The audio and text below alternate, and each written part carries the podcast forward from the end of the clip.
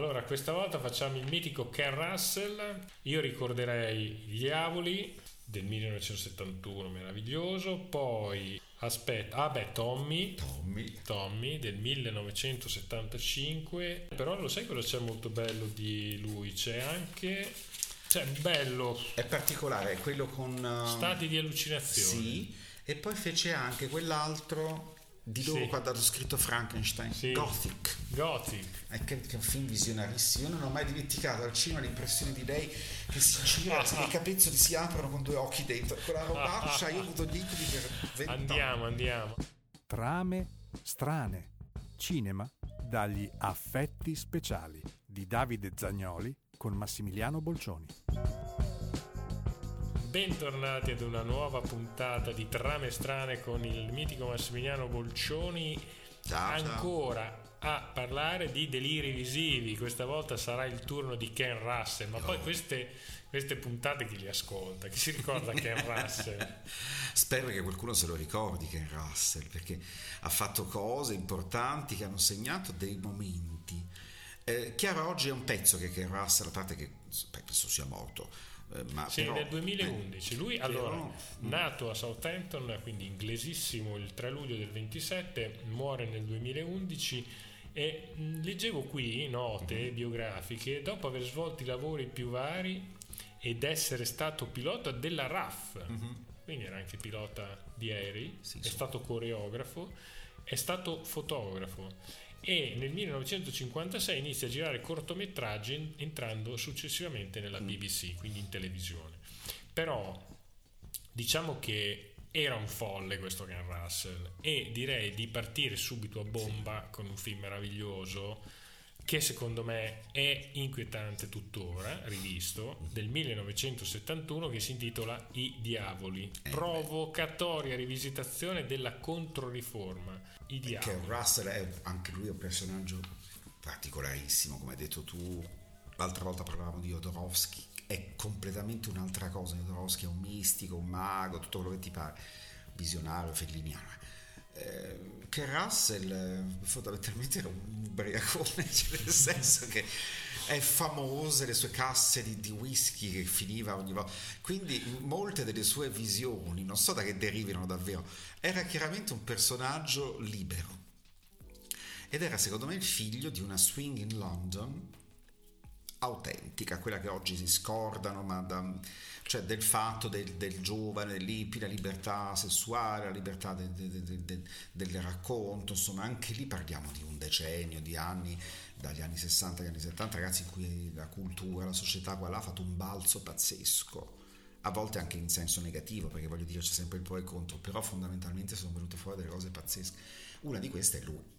E questo film, non parlavamo in origine di discorso di horror, visioni, ecco, non, non è un horror, è proprio un film sull'orrore, secondo me invece, cioè, I Diavoli. eh sì, i diavoli, perché di questo parla fondamentalmente. Brevissimo, in brevissimo la trama 1634 padre Urban Grandier che è interpretato da uno strepitoso Oliver Reed.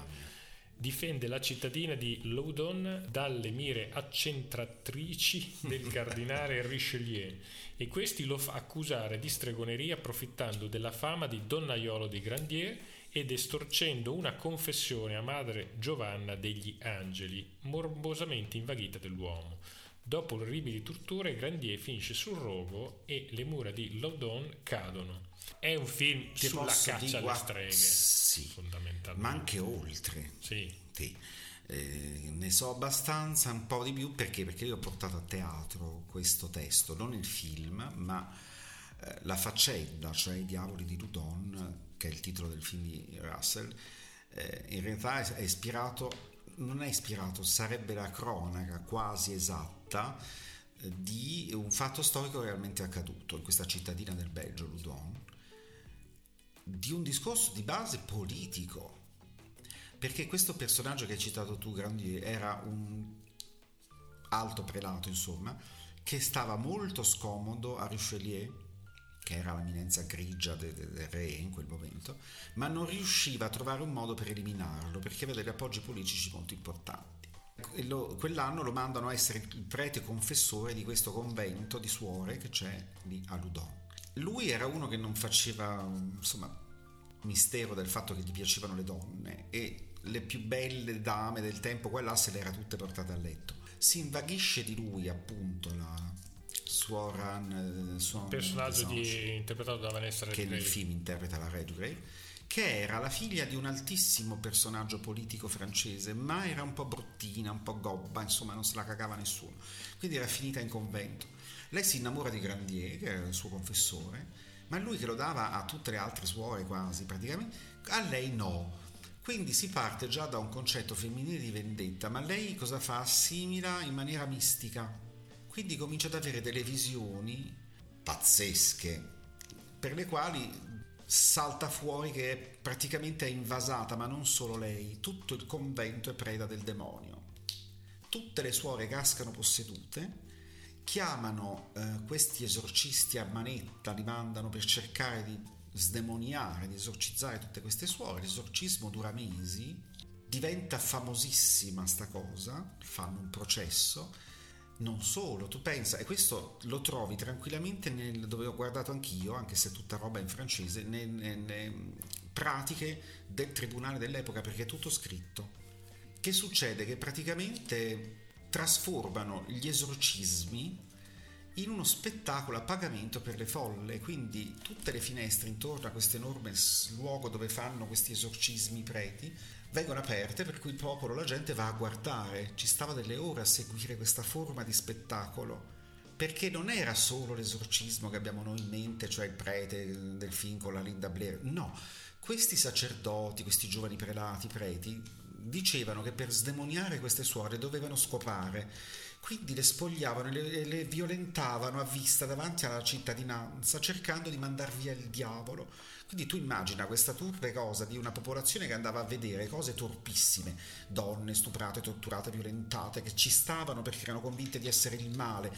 Quindi c'è quest'orgia di preti, di roba, una roba infernale, pubblica, come se fosse una forma di spettacolo, ma è esattamente quello che succede oggi con la D'Urso, cioè voglio dire stiamo parlando di un anticipo spaventoso di tv spazzatura, di, di bieca sì, speculazione su un di fatto godimento per la disgrazia, per la tragedia. Di tutto questo viene incolpato questa pulsione verso la morte. No? La cosa bella è che nei trattati, del, nei, nei, nei, documenti originali di questa, questo processo che fanno, viene accusato lui non dalla suora, non è lei che lo accusa, perché lei dice non accuserei mai nessuno, nessuna donna buona, ma in me c'è il demonio. Allora in tribunale dicono bisognerebbe che testimoniasse lui, allora lei disse lo farò venire, quindi lei ah, fece due versi e disse sono Asmodeo e posso testimoniare che Grandier è stato quello che mi ha evocato io e tutti i miei diavoli servi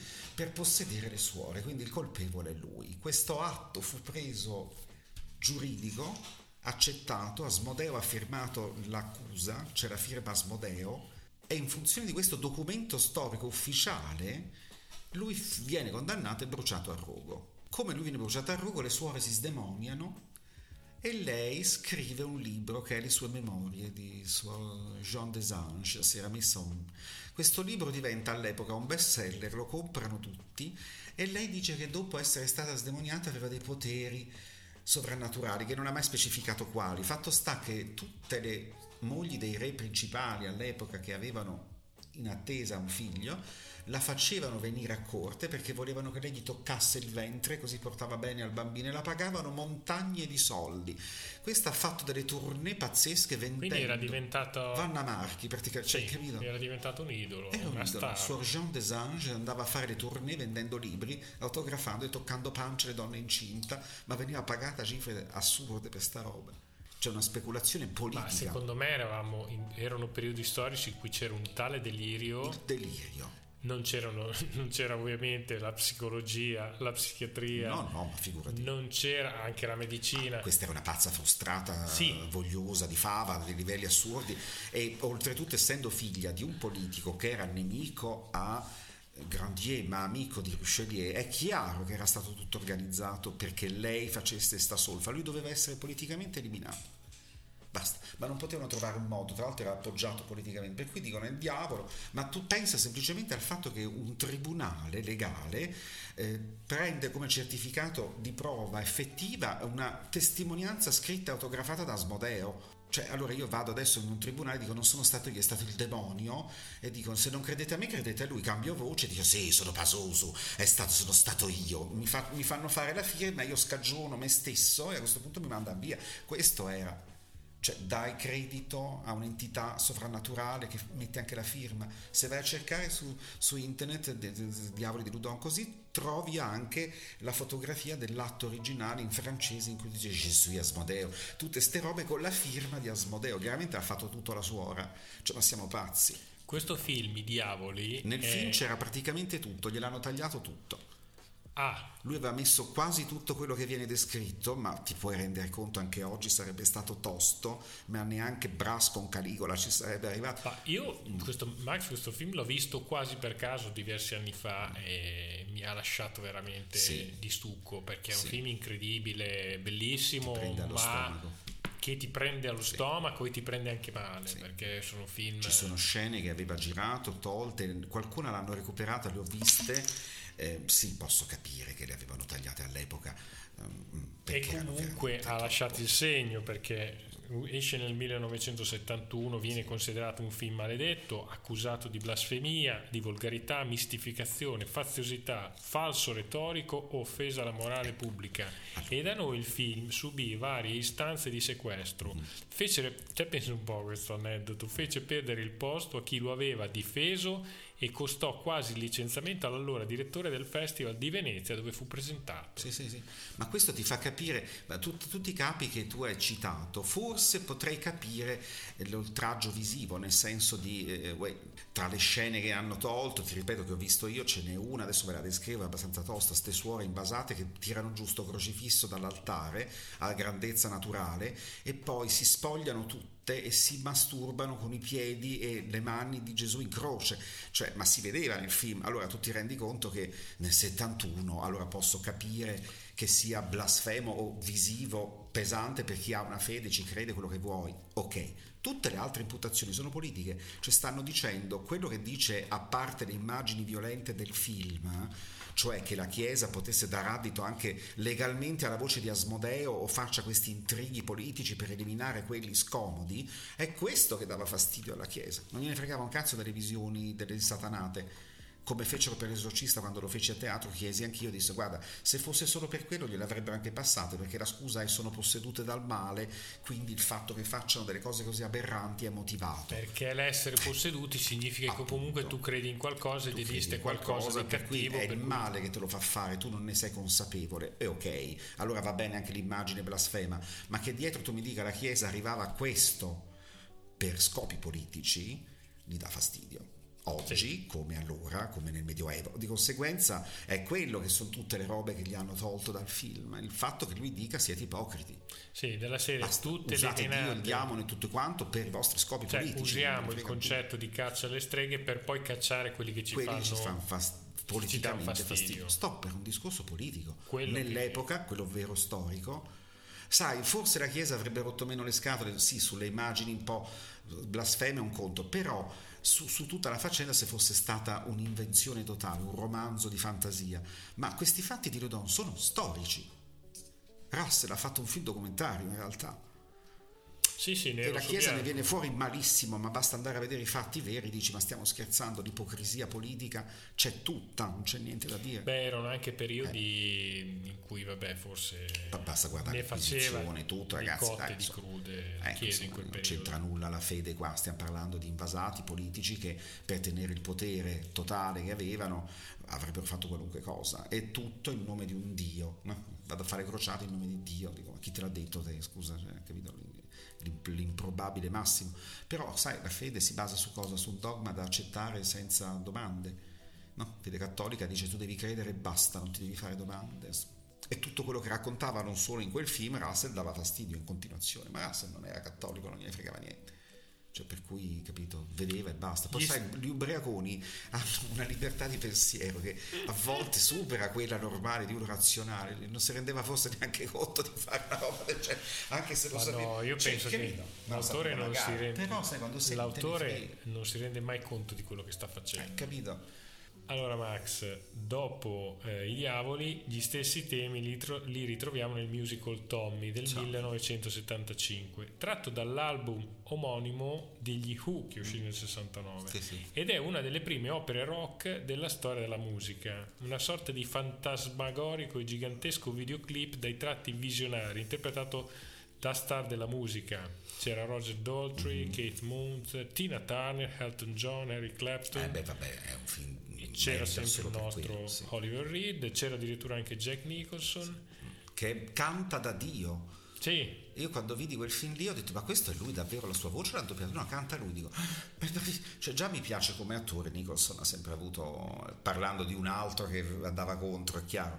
Ma non pensavo che cantasse così bene con una voce così bella è bravissimo quello era anche il 1975, abbiamo detto, ed era un periodo, quando andavi al cinema non sapevi cosa scegliere. Sì, io avevo 14-15 anni 13 non ma soprattutto era, era un periodo per l'Inghilterra veramente pieno Sì. di idee, era il periodo degli angry men, degli Sì, uomini sì, arrabbiati, Beh, di quello che viene chiamato roba. il free cinema che nasce verso la fine degli anni 60 che è una sorta di novel vague inglese dell'epoca. E la trama è quella di parliamo di Tommy Mhm. di Ken Russell. Traumatizzato dalla morte del padre Tommy diventa sordo, cieco e muto, passa attraverso una serie di dolorose esperienze, l'incontro con la regina dell'LSD, che è Tina Tina Turner, è stupenda. Le torture del Sì, cugino Kevin, la violenza dello zio Ernie, poi diventa una celebrità battendo l'invincibile pinball a flipper e ritrova i propri sensi, ma solo quando si affrancherà dall'avidità della madre e del patrigno, Tommy sarà veramente libero e padrone di se stesso. Cioè, questa Allora,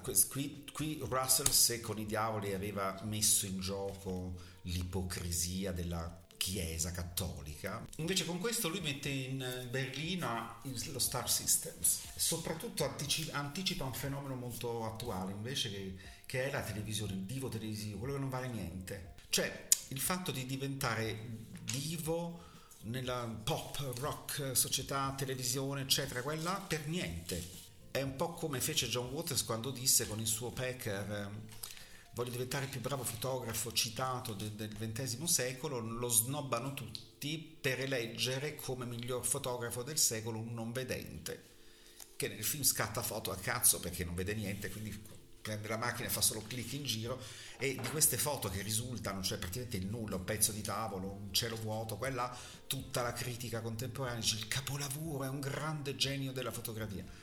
Fa cagare, non è un fotografo.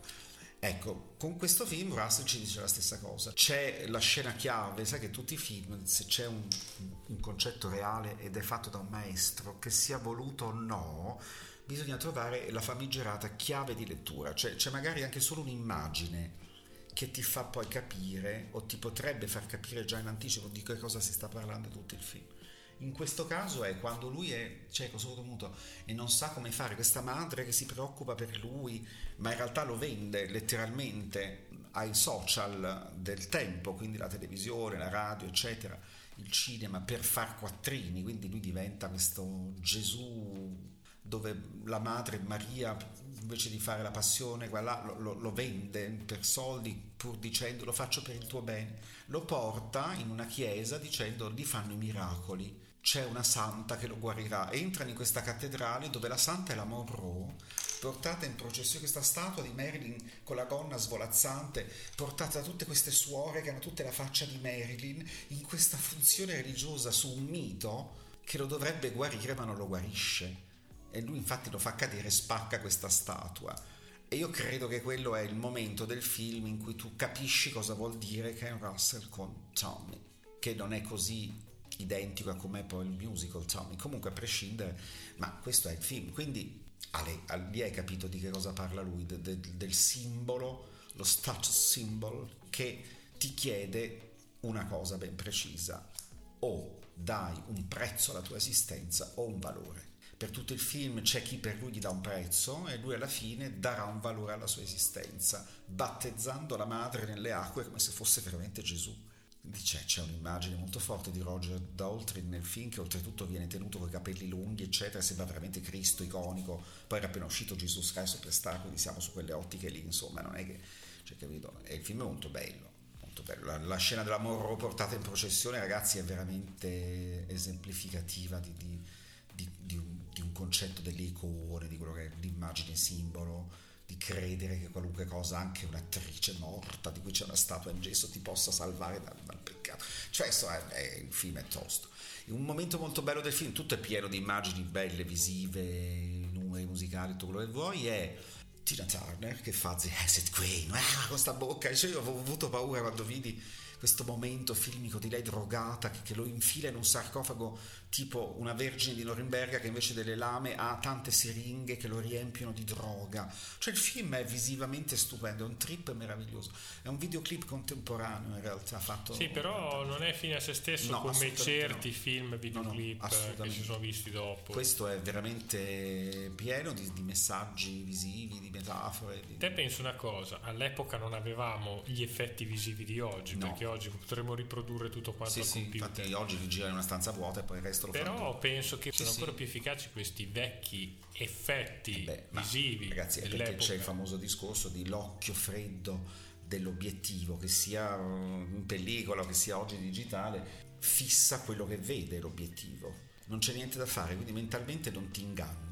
Allora, un obiettivo che fissa una bottiglia su un tavolo, vede una bottiglia su un tavolo e la registra. Un obiettivo che fissa quel fondo verde pisello vuoto, non fa altro che farti capire che quello è un vuoto verde. La bottiglia e il tavolo verranno messi dopo, ma non ci credi.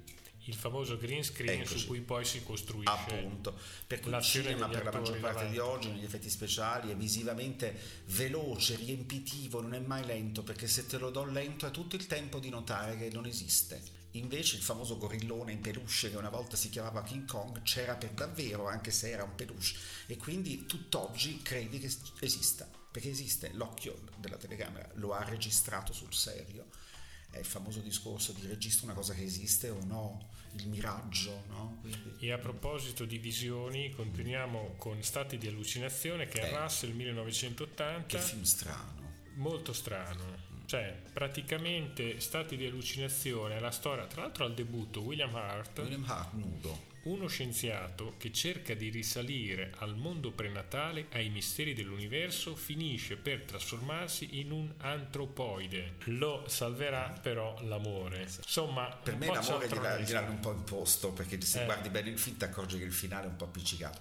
Infatti, secondo me, adesso però non vorrei ricordarmi male, adesso escono versioni Blu-ray, eccetera, di anche di questi vecchi film, tutti rimessi a posto e molto spesso recuperati in scene tolte o cambiate o mutate. Mi pare di aver letto, ma non vorrei dire una fesseria, che di Stati di allucinazione è uscita questa versione che è quella che voleva lui, quindi il finale è diverso e ci sono altre situazioni visive che erano state tolte. Ma guarda, i presupposti per un qualcosa di bello, fuori di testa, eh, stravagante e fenomeno di cult ci sono tutti in stati di allucinazione, però secondo me non se la porta a casa questa volta, almeno nella versione ufficiale, quella che E ripeto perché probabilmente anche lì sono intervenuti con taglioni non da poco, hai capito? Però è molto strano perché è un film psichiatrico, ma neanche è un film sotto acido. Cioè, ad un certo punto, non so se ti Ma non ricordi, per niente si chiama stati di allucinazione, Eh sì. è quello che tu provi quando vedi il film. Cioè, William Hart si trasforma in masse di carne Sì, sì. urlanti che sembrano uscire da un quadro di Bacon. Sì, sì, sì. Cioè, No, visivamente il film è molto bello, però arrivi in fondo che ti chiedi, io ricordo che mi chiesi, ma poi alla fine cosa ho visto? Mi lasciò di sicuro un senso tristissimo dentro, non è un film che mi ha lasciato bene. Ma Ma era- una moda anche dell'epoca che andavi via da un film e dicevi puttana mi è finito male. Ecco. effetti alcolici di Ken Russell che anche alcolici. attraverso i suoi film Sì, questo è un po' visionario addosso. livelli, ma non... eh, Comunque, eh, di lì a poco passiamo al 1984 con China Blue. Beh, il suo psycho. È il suo psycho. E c'è? Norman Bates, cioè alias Anthony Perkins, Sì. che fa il prete È un pochino meno aggressivo, no? meno aggressivo, però è più ironico.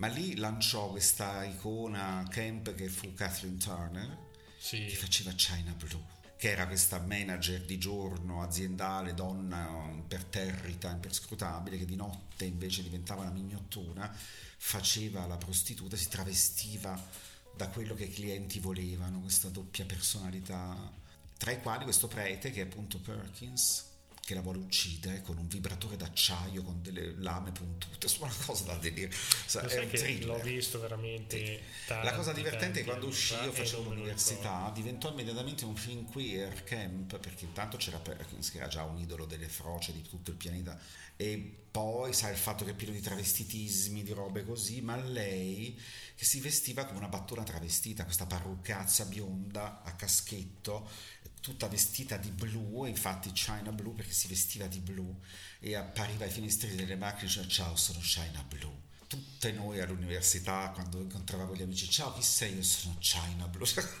l'altro, mi ricordo di Russell anche un film, mi sembra che sia di- dei primi anni 90 o fine 80, si chiamava War Puttana, Puttana. con E a Teresa me non è piaciuto sinceramente Con Teresa Russell, Sì. sì. è uno dei, diciamo, degli ultimi Sì, molti dicono che è un bel film è un'intervista a lei e Sì. a sta prostituta ma io mi sono annoiato a morte sarà perché ero figlio dei primi film di Russell che erano tutt'altra roba Russell ha fatto una versione secondo me ancora imbattuta meravigliosa di Salomè di Oscar Wilde Sì, era il 1988, il film si intitola L'ultima Salomè. Sì, l'ultima Salomè.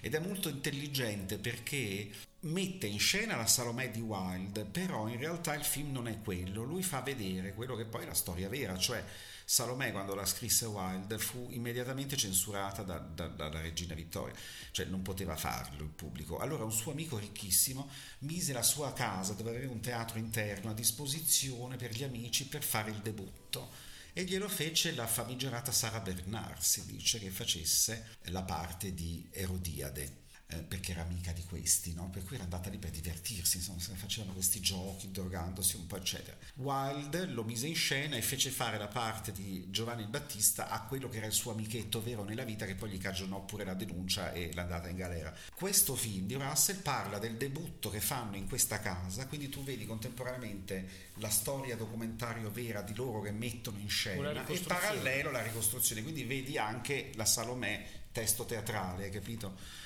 Finisce che vanno tutti in galera perché finì così, fecero una retata perché si sentivano delle grida, ma il film è sublime ed è davvero pieno di storia del teatro, c'è una cosa molto bella, Salomè la fa interpretare a un aiuto cuoca deficiente del suo amico nella villa perché la reputa abbastanza antipatica e stronzetta da fare questa parte. La poverina si medesima talmente nella parte di Salomè che crede di esserlo, che finirà male, si uccide. E qui è una botta in culo a Stanislavski e all'Actor Studio, tutte queste minchiate. ecco, hai capito? Cioè, fa capire che è quello che era poi Stanislavski e tutto il teatro russo, cioè sei una Cioè, povera che se ti contadina. fai prendere troppo ecco, che credeva di essere una grande attrice perché quella sera qualcuno ti ha dato il biscottino. L'animale ti capito? uccide. Ecco, lì c'è una cosa molto bella dietro a questo concetto. Cioè, l'attrice protagonista più brava la piglio in cucina ed è quella che spenna le ocche perché non sa fare altro. Cioè, hai capito? Qui è una, una, una metaforetta non da poco. Il film è molto bello. E Russell ha fatto veramente di- di- un po' di Beh, tutto. ecco. Direi di chiudere in bellezza Sì. con questo stravagante Gothic 1986. Incubo fantastico sugli incontri tra Byron, Mary Shelley e suo marito P.B. Shelley e il dottor Polidori, dal quale nacque il romanzo Frankenstein. Affascinante Il l'atmosfera. film sì, è un racconto semi-storico, semi-documentario, cioè praticamente si è ispirato a un fatto reale, cioè è vero che loro si trovavano in questo palazzo estivo e lì si, lanciavano le varie idee, dice io scriverò un romanzo su questo, su quest'altro, quella. Alla moglie di Shelley venne in mente di scrivere di questa creatura, e da lì pare appunto. Chiaramente poi il film che ne ha fatto Russell diventa una sua visione di questa roba ma non so quanto poi sia così lontana dall'originale. Allora, pensiamoci un attimo, stiamo parlando di un'epoca dove, ad esempio, l'uso dell'assenzio era quotidiano ed era considerato un rimedio al mal di stomaco, cioè è una delle droghe peggiori che esistano, cioè, capito? Quindi quello che oggi è stato scoperto magari non si fa perché è una droga e muori, ci sono state delle epoche dove invece era uso quotidiano e lo davano anche ai bambini perché non era considerato in quel modo lì. Quindi parliamo di un momento dove gli autori maledetti, gli scrittori maledetti che si bevevano queste porcherie, che l'alcol ti ubriacasse lo sapevano anche loro, ma l'uso di altre sostanze era visto in maniera diversa, per cui questi qua davvero facevano uso e consumo e abuso di stupefacenti vari. Per cui in queste notti, in questa notte in particolare citata nel film, erano strafatti di robe che non boh, si sa neanche, di sicuro di Assenzio, più tutto il resto. Per cui si di sviluppano... conseguenza questa è la trama del film, vedi loro che vanno a finire in un mondo allucinatorio dato da quello che hanno assunto e tutto il film diventa la visione delle loro allucinazioni. Il giorno dopo è Alba, lei ha il mal di testa e dice credo che da tutto questo ne scriverò un libro. Cioè, ok, ti fa capire che non era solo il cantante di Nirvana che per scrivere una bella canzone si drogava o Jim Morrison, ma anche la moglie di Shelley. Cioè, voglio dire, chissà Dante cosa aveva assunto ai suoi tempi per... No, è capace che allora per curare il mal di denti gli davano una radice che era una droga pesantissima, ma allora non lo sapevano, hai capito? Non ci scherzerei troppo. Beh, diciamo che questo mm. Gothic è un film molto ambizioso, ambizioso. però è tutto visivo non... poi. Sì, tutto visivo. Te lo vedi perché è tutta una visione. È anche colto perché è pieno di visioni estetiche, anche di rimandi alla pittura dell'epoca. C'è a un certo punto lei che è nel letto tutta rovesciata, che, che sogna chissà cose orrende, apre gli occhi e su di lei c'è un omino che sta seduto sul suo petto e, e, e, le soffia in faccia mentre dietro sbuca la testa di un cavallo. Ecco, il film è pieno di queste visioni o allucinazioni inventate da, da lui, ma non solo. Pare che dietro a, questi, a questo evento specifico lei, vabbè, scrisse Frankenstein, ma gli altri scrivevano appunti perché tutti gli autori, gli scrittori poi di queste esperienze ne facevano tesoro e ne facevano dei trattati, dei libri, dei racconti o dei romanzi.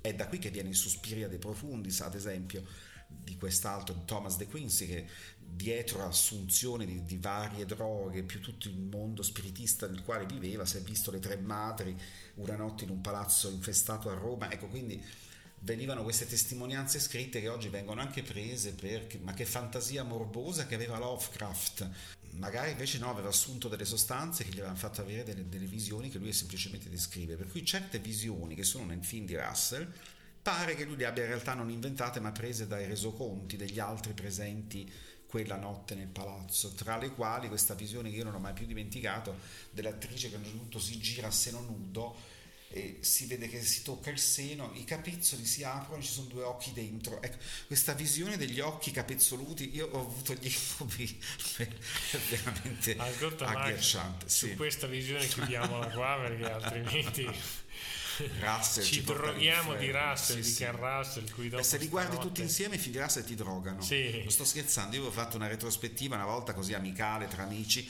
ci siamo visti tre o quattro in una giornata facendo le merendine in mezzo, sai quelle robe. Partiamo al pomeriggio, alla notte a mezzanotte io che vedevo davvero i seni che si aprivano con gli occhi dentro perché ti porta in un clima veramente mentale di, di, di Salutiamo il nostro meraviglioso pubblico che Ciao, ci baby. ascolta con un grande suggerimento, i diavoli in particolare, mm. Tommy, guardateli perché sono belli. Poi di Russell se volete così, sì. per divertimento, anche gli altri sono interessanti. Sì, sì, perché comunque si fanno guardare tutti bene. Sono anche macchine del tempo, no? Beh, perché sì. ti portano in un periodo in Ce cui... Ce n'è uno che è un film mal riuscito, ma il suo fascino che è La tana del serpente bianco, da un racconto di Bram Stoker di un enorme serpente celtico che era il male che viene su da è del 1989 sì, sì.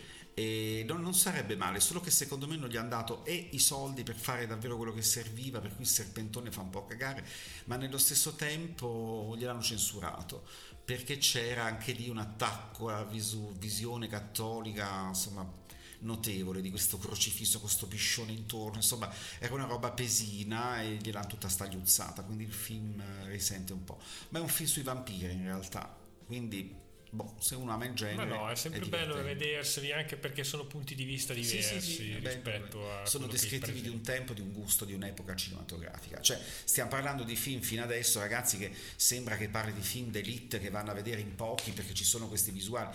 All'epoca erano film di massa, cioè i cinema erano pieni, ci andavano tutti. Non è che Russell era considerato intellettuale, questi due, ma anche Jodorowsky, che parlavamo l'altra volta, erano sale piene. Era certamente un film che magari non tutti potevano capire o amare, ma non erano considerati poi così lontani da una sala normale. eh, ragazzi, Russell lo andavano a vedere tutti. Era a suo modo commerciale, eh, quindi capiamoci, non è un film, una tour d'elite che puoi capire solo se sei colto intellettuale. Non è vero, te lo vedi benissimo anche se sei abituato a vedere dei filmettini, insomma. Ha fatto anche dei filmettini, Russell in qua e là, non è che ha fatto sempre dei capolavori, specie gli ultimi, su un po' buttato, però si guardano volentieri. No, eh. guarda, io se mi devo vedere uno degli orrorini del cavolo di oggi, mi riguardo un Russell, magari neanche Guardatevi bello, anche. China Blue. China a un certo punto ce l'è travestita da hostess e chiudiamo con questa frase mito che io avevo lanciato al Dance di Bologna e lei dice si apre una tenda, ce l'è vestita da hostess, c'è il cliente steso nella poltrona lei dice benvenuti nelle linee aeree di China Blue. Ricordatevi che qui potete finire sempre il whisky, il brandy e lo scotch. Poi si gira, fa vedere il culo e dice: Ma il curaçao non finisce mai. A questo punto, su questo culone in primo piano col curaçao che non finisce mai, noi ci abbiamo giocato per anni a Bologna. Cioè, il curaçao non finisce mai, era diventata una frase camp al cubo. È un film camp, guardatelo perché è idolo col suo curaçao. Allora ti salutiamo sul Sul Curaçao. curaçao che non finisce mai. Ciao a tutti, alla Ciao prossima. tutti. Ciao. Trame strane.